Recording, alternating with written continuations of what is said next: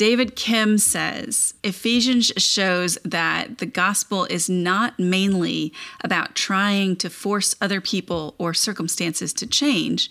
The gospel is looking to Jesus and living out the reality of what he has done. So, starting a new series of the book of Ephesians this morning, we're going to dig into the reality of that.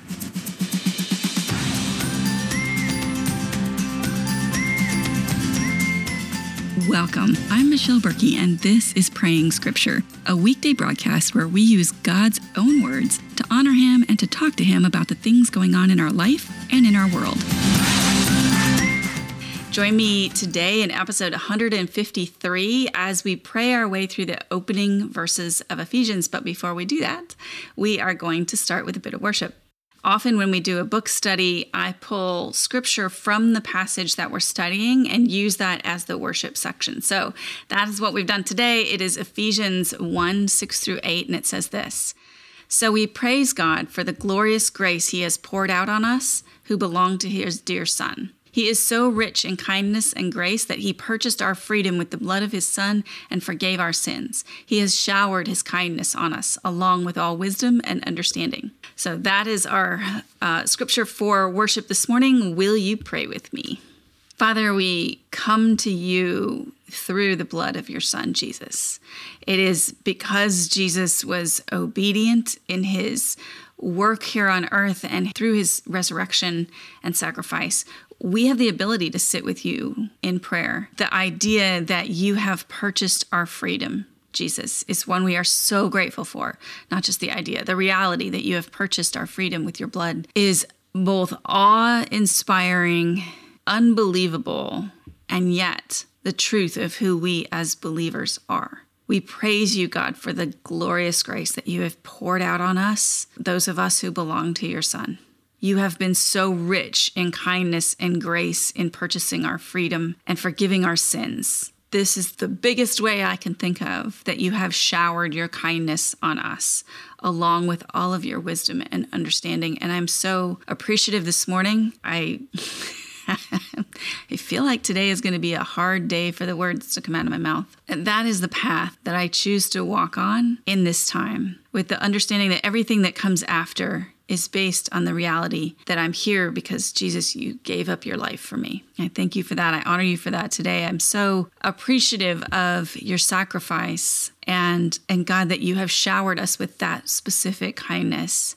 I worship you today as the one who is even able to do that. I couldn't do that for myself. The fact that you could do that for me is worthy of my worship. As we move into this morning's topic, this new opening of this book, I pray that you would give Spirit, that you would give us insight and understanding into what these words say and how we are each supposed to apply them to our lives. Pray that you would help me with the words today. I feel internally like that's a problem. So give me the words that you want said and do with this time what you will. We offer it to you this morning. It is yours. I just pray that it would glorify you. In Jesus' name, amen. We are in a new book today friends, we start in an entirely new series, and we'll be in Ephesians 1 1 through 14 this morning. Ephesians is a letter written to the churches in Ephesus and the surrounding area where Paul spent several years during his third missionary journey. He was there almost three years.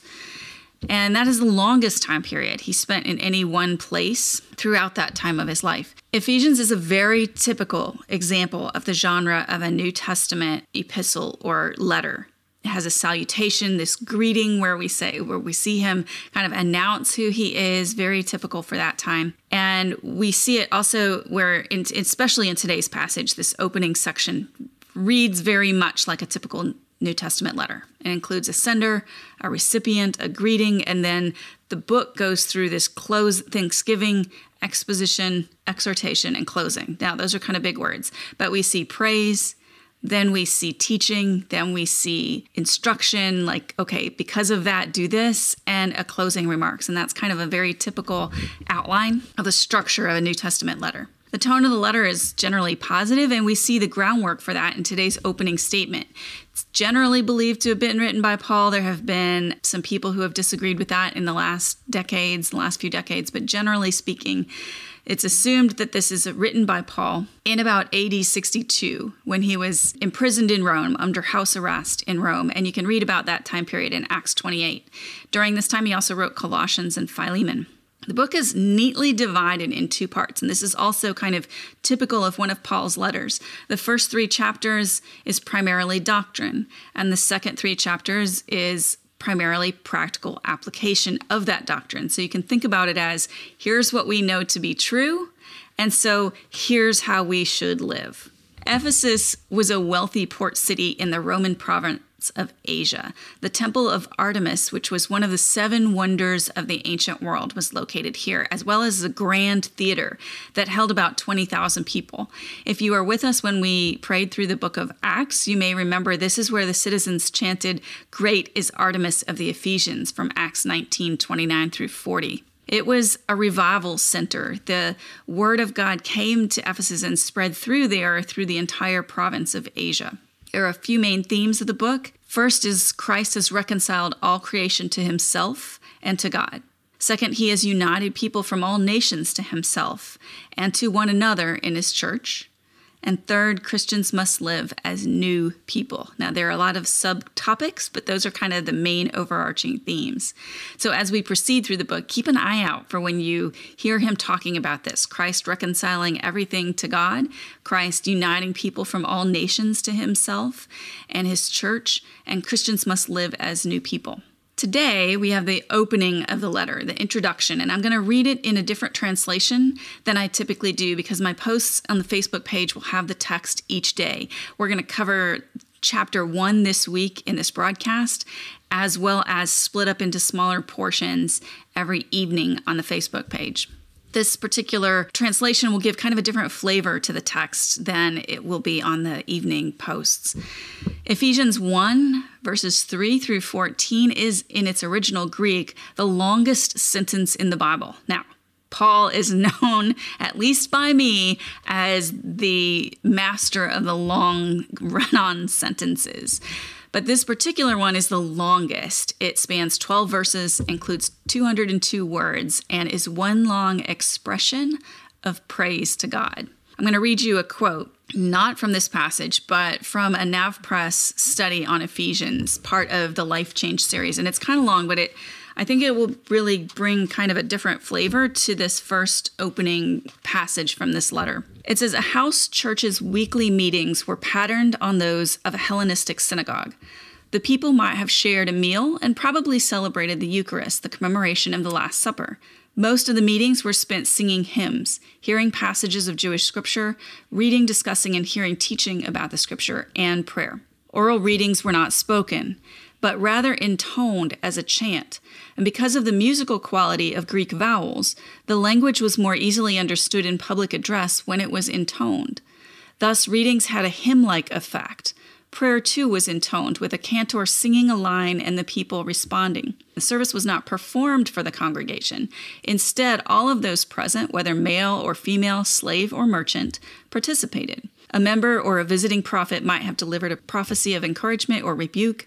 A traveling teacher might have spoken, or a letter, such as Paul's letter to the Ephesians, might have been intoned. So, as I read this first passage, this opening portion of the book, if you didn't know this was a letter, but heard it spoken or intoned at a church, want you to think about how you would feel uh, receiving the words, how you think about this passage if you heard it spoken at church. I'm going to read the whole passage to get a sense of it, and then I'll come back and pray through it. Now, that's a much longer introduction than I normally give, but since we're starting this new book, I often will give you a lot more background. But let's get to it. Here is Ephesians 1 1 through 14. This letter is from Paul, chosen by the will of God to be an apostle of Christ Jesus I am writing to God's holy people in Ephesus who are faithful followers of Christ Jesus. May God our Father and the Lord Jesus give you grace and peace. All praise to God, the Father of our Lord Jesus Christ, who has blessed us with every spiritual blessing in the heavenly realms, because we are united with Christ. Even before he made the world, God loved us and chose us in Christ to be holy and without fault in his eyes. God decided in advance to adopt us into his own family by bringing us to himself through Jesus Christ. This is what he wanted to do, and it gave him great pleasure. So we praise God for the glorious grace He has poured out on us who belong to His dear Son. He is so rich in kindness and grace that He purchased our freedom with the blood of His Son and forgave our sins. He showered His kindness on us, along with all wisdom and understanding. God has now revealed to us His mysterious will regarding Christ, which is to fulfill His own good plan. And this is the plan. At the right time, He will bring everything together under the authority of Christ, everything in heaven and on earth. Furthermore, because we are united with Christ, we have received an inheritance from God, for He chose us in advance, and He makes everything work out according to His plan. God's purpose was that we Jews, who were the first to trust in Christ, would bring praise and glory to God. And now you Gentiles have also heard the truth, the good news that God saves you. And when you believed in Christ, He identified you as His own by giving you the Holy Spirit, whom He promised long ago. The Spirit is God's guarantee that He will give us the inheritance that He promised and that He has purchased us to be His own people. He did this so we would praise and glorify Him. That's the end of the passage. Let's pray through it. Father, all praise to you, the Father of our Lord Jesus Christ, because you have blessed us with every spiritual blessing. And then Paul talks about these spiritual blessings throughout this passage. And as I go through, Father, I want to recognize those things, and then I'll come back to the beginning. You chose me to be holy and blameless, without fault in your eyes. You adopted me into your family because you wanted to, and that gave you pleasure. We praise you for the glorious grace that you have given us through Jesus' sacrifice. You gave us freedom because of his blood. You forgave us our sins. You showered your kindnesses on us, your wisdom, and your understanding. We're so grateful for these blessings. Forgive us when we take them for granted, when we don't think of them as as maybe as valuable as our own strength or our own experience. When pride gets in the way and we forget how kind it was of you to give us these things.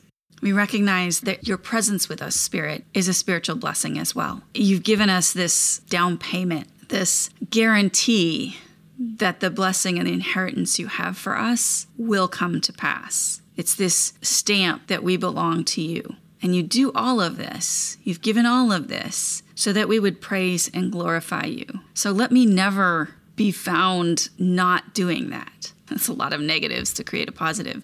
Let me always be found praising and glorifying you with my words, with my actions, with my life, with my work, with my conversations, in everything I do, not simply when I'm in a moment of worship like this or on church on Sunday, but let me always be found praising and glorifying your name in every way that my life can do that. The letter opens with Paul saying, identifying himself as chosen by your will to be an apostle of Christ. I pray that as I walk through my days and you guide me into my purpose and my calling, that that would be as visible in my life as Paul's apostleship was in his life. He was writing to the holy people in Ephesus, those who were set apart to be your children, and he called them faithful followers of Jesus. As Paul is describing the people in the church at Ephesus and the surrounding areas, he remarks on their faithfulness. And I pray that that would be true of me as well. That if someone is referring to me, if they're telling their friend about me, or if they're sharing this broadcast with a friend, or if they know me in offline life, in face to face interactions, that that that would be one of the things that they would say marked my life a faithfulness, a faithful follower of Christ. I pray that you would grow me in all of these spiritual blessings, that you would help me see them as supremely valuable, but also that you would help me walk in them and grow in them so that I would become more fully who you want me to be, so that I am able to better do the thing that is at the end of this passage, praising and glorifying you. As we open this book with this passage of praise, I want to echo that at the beginning of this series that we honor you for being who you are, for giving us the endless kindness and faithfulness that you give us. And praise you for what you're going to do in each of our hearts as we walk through this, this book together. Give us each the seeds right now of the insights that you've prepared for us. I know that as we walk through that you will be speaking to each one of our hearts in different ways and I I pray spirit that you would lay the foundation right now, that you would begin to make that work in our lives, that we would be ever watchful for those things that you wish to grow in us through these passages. And we open this series with praise. We love you. We honor you this morning. And we thank you for being with us today. In Jesus' name, amen. Thanks, friends, for joining with me this morning in this prayer and this opening section. If you're watching on the Facebook page, we'll be back again on Wednesday. I would love to have you back as we dig into the second half of chapter one, which is um, Paul's prayers for the Ephesians. And I, I have a, a personal fondness for the prayers of Paul. And so it's going to be fun to have that on Wednesday. We hope to see you then. If you are joining us uh, as a podcast listener, thank you for joining us on that platform. And I would love it if you would share the broadcast with a friend and allow them to pray with us. Praying Scripture is brought to you by Grace in the Gravel Road, helping Christian women grow a God first life and business. And my heart is as we do this, as we walk through this book of Ephesians and every other passage that we have have and will cover. I pray that we would grow in our relationship, that we would grow in our, our skills in, in the conversation of prayer. Pray that God would use this time to direct your life and my life, and that He would answer these prayers in mighty, mighty ways. But most of all, my prayer is that you will fall deeper in love with the God who gave us the words that we're speaking. Amen.